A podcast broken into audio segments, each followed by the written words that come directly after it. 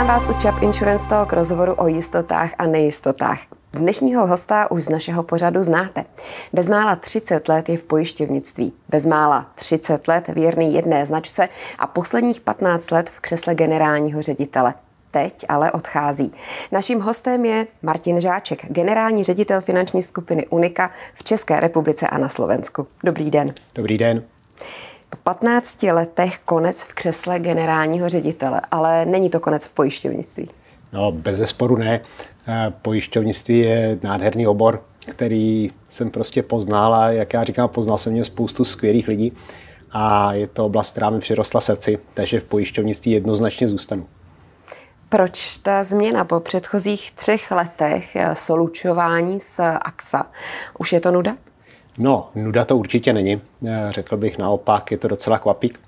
Ale eh, jak jste říkala, začínal jsem před bezmála 30 lety a měl jsem tehdy to obrovské štěstí, že mým předchůdcem a obrovským vzorem byl Marek Venuta, eh, který naší společnost vedl do roku 2008 a v roce 2008 jsem měl tu čestí převzít po něm. On ji vedl 15 let, já nyní 15 let a právě myslím si, že to je ta vhodná doba předat zase vedení společnosti o generaci mladšímu kolegovi. Čili to máte takové 15 letky. Eh, dá se to tak nazvat. Když bych zůstala právě u toho slučování s AXA, bylo to možná to nejtěžší za o nich 15 let? Vy jste se ptala, zda to není nuda. No. A já musím říct, že já jsem si za těch posledních 15 let prožil takové dva okamžiky, které pro mě byly obrovskou výzvou. Tou první eh, bylo rozhodnutí v polovině roku 2013, abych se o roku 2014 stal paralelně k eh, vlastně eh, generálnímu řediteli České republice i šéfem Slovenské Unika. Tehdy to rozhodnutí bylo, půjdu do toho, dává mi to smysl, dává to smysl prostě pro spolupráci obou společností a byla to obrovská výzva. Byla to obrovská výzva, protože Slovensko, je nám velice blízké, tak samozřejmě slovenský trh je jiný než český, je tam jiná mentalita a vlastně ukázat mým kolegům, že pro ně budu stejným generálním ředitelem, jako jsem byl pro kolegy v Praze, nebylo vůbec jednoduché.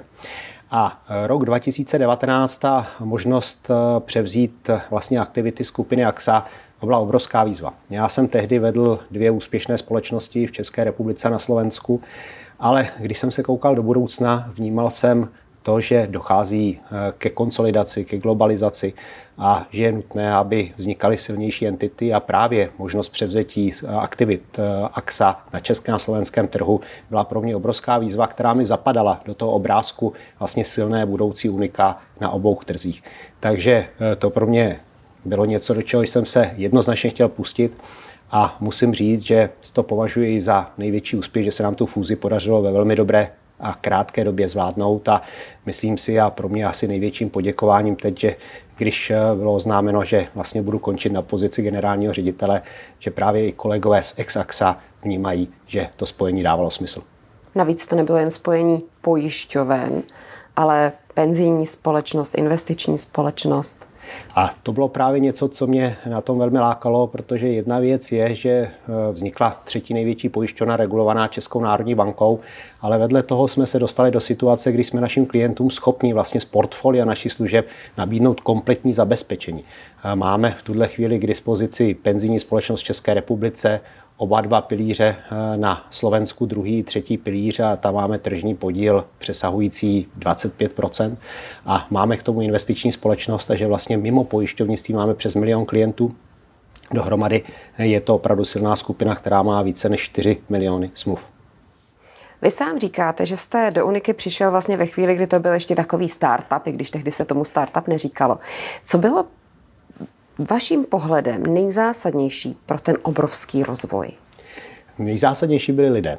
Eh, já jsem měl od začátku štěstí, že eh, jsem měl skvělý tým. Eh, nejprve samozřejmě Marek Venuta, já jsem byl jeho součástí, ale byla to parta lidí, která chtěla, která chtěla tu, nebo tu společnost posunout dál, udělat z ní úspěšnou společnost a hlavně to byli lidé, kteří táhli za jeden pro vás. A já jsem tehdy nastupoval jako vlastně mladý analytik, měl jsem za úkol založit controlling a obrovský úspěch bylo, když já jsem psal, dával dohromady první plán, jak jsem předpokládal, že break-even nastane někdy kolem roku 2000, ale my jsme byli schopni už v roce 97 začít hospodařit s pozitivním hospodářským výsledkem a rok co rok vlastně tu společnost zvětšovat. Když jste zmínila lidi, to je něco, co nejen v pojišťovnictví, ale i v pojišťovnictví pořád hodně chybí. Mění se ta situace? Situace určitě není jednoduchá. Já považuji v podstatě speciálně demografickou situaci za obrovskou výzvu eh, vedle, řekněme, geopolitické situace pro ty příští roky.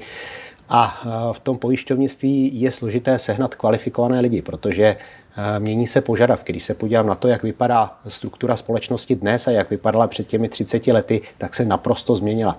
Eh, dneska máme k dispozici data, potřebujeme lidi, kteří analyzují ať už aktuáry, datové analytiky, datové vědce. A těch je prostě obecně málo. Po nich je hlad i v jiných odvětvích. A takže bojujeme e, nejenom s, řekněme se svojí konkurencí na trhu, ale bojujeme i s velkými multinationals, takže e, ten trh práce i v tom našem odvětví se výrazně změnil a je veliká výzva právě získávat mladé šikovné lidi, aby právě do toho pojišťovnictví šli tak i vás si vlastně stáhli z oboru jaderné fyziky, což není úplně asi běžný základ pro pojišťovnictví. No tak té první polovině 90. let to byla taková přelomová doba kdy eh, chyběly kvalifikované síly prostě v určitých oborech které, ekonomiky, které nově vznikaly. Do té doby byla jenom vlastně Česká státní pojišťovna, která se transformovala, vznikala kooperativa, ale najednou eh, tady byla řada pojišťoven a všechny potřebovali v podstatě lidi, kteří uměli matematiku, statistiku a tak dále. Tak v té době bylo úplně normální, že se, dá by se říct, přeškolovali No, a jak jsem říkal, já jsem v tom odvětví eh, v podstatě našel obrovský, obrovský zalíbení, obrovskou hloubku a dělalo mi to vždycky velkou radost. Nemáte v tom nějaký návod nebo z vlastní zkušenosti radu, jak dostat eh, do oboru dnes mladé lidi? Pomáhá třeba digitalizace, čím dál tím větší důraz na technologie? Já si myslím, že jsou že by, jsou tady dvě věci podstatné. Tou první si myslím obecně, eh, že bychom měli zvyšovat eh, finanční gramotnost už na školách, počínaje základními školami, aby v podstatě děti věděly, že pojištění a věci s tím související jsou takovou běžnou součástí, která je prostě bude doprovázet celý život. Čili prostě získat to povědomí, že to pojišťovnictví je něco normálního, něco, co potřebují, něco, co v podstatě je součástí toho běžného fungování nebo toho ekosystému kolem nich. A ta druhá věc považuje strašně důležitou spolupráci prostě potom se školami a s vysokými školami a vždycky nejlepší zkušenosti jsme udělali s tím, že pokud u nás nastupovali vlastně během studia mladí ambiciozní lidé a mohli ten obor poznat a pokud potom u nás zůstávali, tak to z této oblasti se rekrutovali v podstatě nejkvalitnější lidi. Čili nečekat už na hotového ne. absolventa. Jednoznačně ne, jednoznačně ne ukázat, že eh, ta společnost, eh, respektive ten obor je něčím, co prostě dává smysl, ve kterém se může najít. Čeká nás velmi obtížný rok, napsal jste v lednu. Co pojišťovny v roce 2023 čeká? No tak pojišťovny to v roce 2023 čeká hodně. Eh, samozřejmě důsledky té geopolitické situace Situace na Ukrajině se neuklidnila. My jsme všichni doufali, že určitě tomu bude jinak. S tím jsou spojeny vysoké ceny energií, s tím je spojená vysoká inflace. Logicky domácnosti přemýšlejí, jak vlastně hospodařit s penězi. Řadě domácností dochází, řekněme, rezervy. Takže to je takové období, které je plné svým způsobem nervozity. Na druhou stranu Eh, každé období, eh, ve kterém je určitá nejistota, je na druhou stranu i příležitostí. A právě já ji vnímám jako příležitost právě pro pojišťovnictví při dobré komunikaci, při dobré komunikaci s veřejností k tomu, aby eh, to pojištění spíše ještě posílilo. Protože v době nejistoty je právě pojištění to, co by mělo stabilizovat a ta stabilizační funkce je o to více, řekněme, pod, podtrhnutá. Když se ale podíváme na situaci, kdy zdražuje, co může, když bychom zůstali třeba u aut, která díky povinnému určení musíme mít všichni pojištěná, tak eh, tam se mluví o plechové inflaci. Co to vlastně je, vás poprosím vysvětlit, ale i to, že nám roste požadavek na vyšší pojištění, je velký tlak na lidi.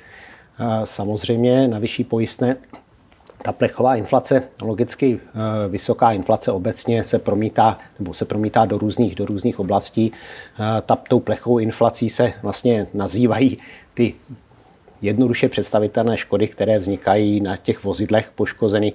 Eh, to znamená, je to potřeba opravit, prostě je tady cena náhradních dílů, ale je tady i cena práce. Jsou to hodinové sazby v servisech, které také v podstatě jsou pod tlakem a tady prostě jsme svědky toho, že ta inflace je dvouciferná. A to je něco, s čím pojišťovny samozřejmě musí pracovat.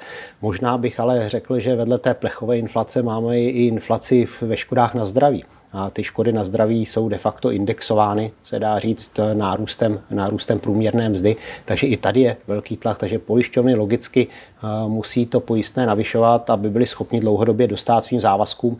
Na druhou stranu jsou pojišťovny pod obrovským tlakem, aby zefektivňovali svůj provoz. A vy jste před chvilkou mluvila o digitalizaci a právě digitalizace je něco, co v tom pojišťovnictví udělalo obrovský krok dopředu a umožnilo vlastně těm pojišťovnám efektivněji pracovat. Ale sumárně ano, prostě musí dojít i k nárůstu těch cen vlastně toho povinného ručení, ale to stejné platí pro havarijní pojištění. A předpokládám, že to bude i u pojištění nemovitostí. Pojištění nemovitostí eh, je specifické v tom, že eh, vlastně narostly, eh, narostly ceny nemovitostí v posledním období. Narostly velmi dynamicky, byť teď dochází ke stabilizaci, určité stabilizace obrovnou poklesu, tak za poslední tři roky ten nárůst je velmi významný. Tady jako pojišťovny apelujeme a snažíme se edukovat klienty k tomu, aby pojistné částky aktualizovali. Zatímco dříve to stačilo v podstatě jednou za tři až pět let, teď je prostě potřeba k tomu přistupovat de facto každý rok. A no, logicky s nárůstem pojistných částek eh, se mírně upravuje pojistné, ale neroste tím stejným tempem jako ty pojistné částky. A hlavně bych chtěl říci, že tady no, v této oblasti je potřeba intenzivně s těmi klienty pracovat, protože právě ta nemovitost, kterou má často na hypotéku, bývá to nejcennější, co vedle svého života má. A když se ale představíme složitou situaci mnoha rodin v dnešní době, ve chvíli, kdy jim přijde v obálce, potřebujeme vám zvýšit, aby to odpovídalo pojistné, eh, tak eh, co se stává, co vidíte od těch klientů, jsou schopni to zaplatit, nebo to třeba někdy vede i k tomu, že pojistku naopak zruší? Zhruba 80% našich klientů akceptuje navýšení.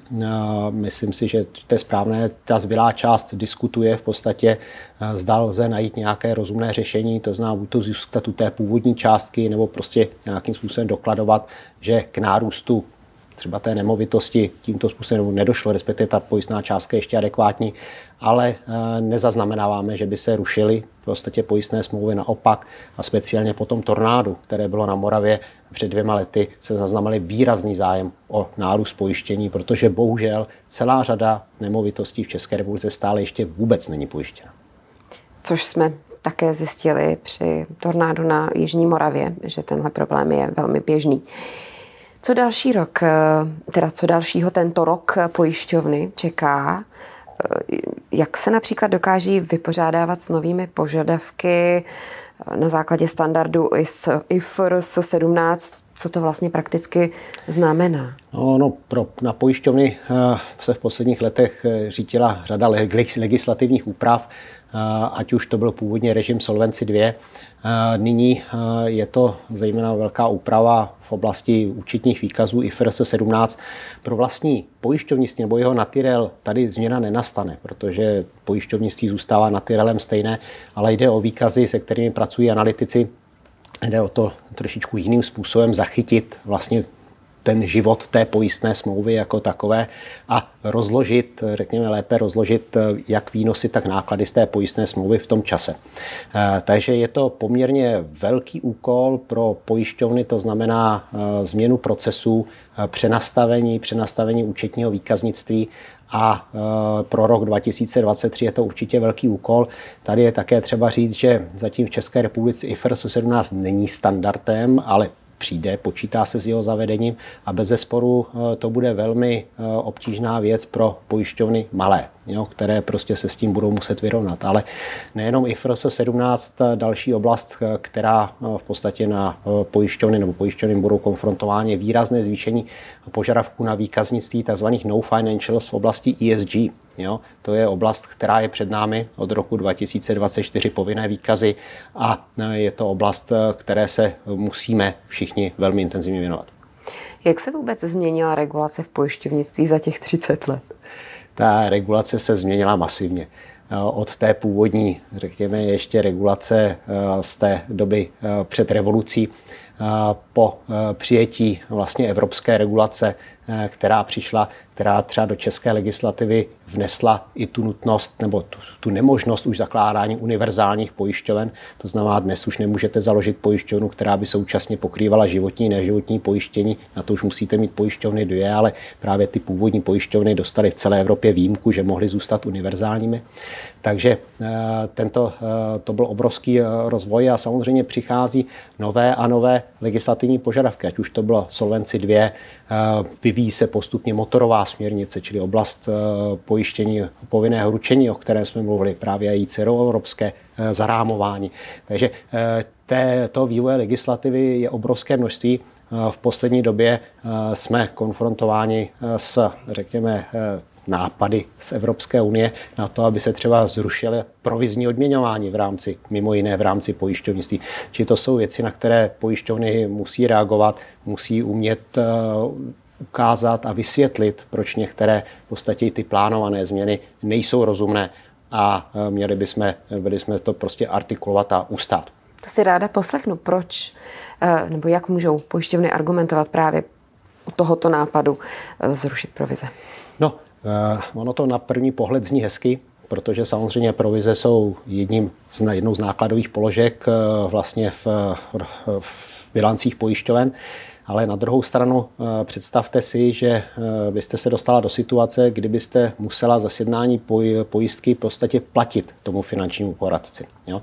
Eh, v zemích, kde se to zavedlo, tak došlo k prudkému poklesu v podstatě zájmu o pojištění, protože ti lidé přestali být ochotní za tu službu v podstatě si ji samofinancovat.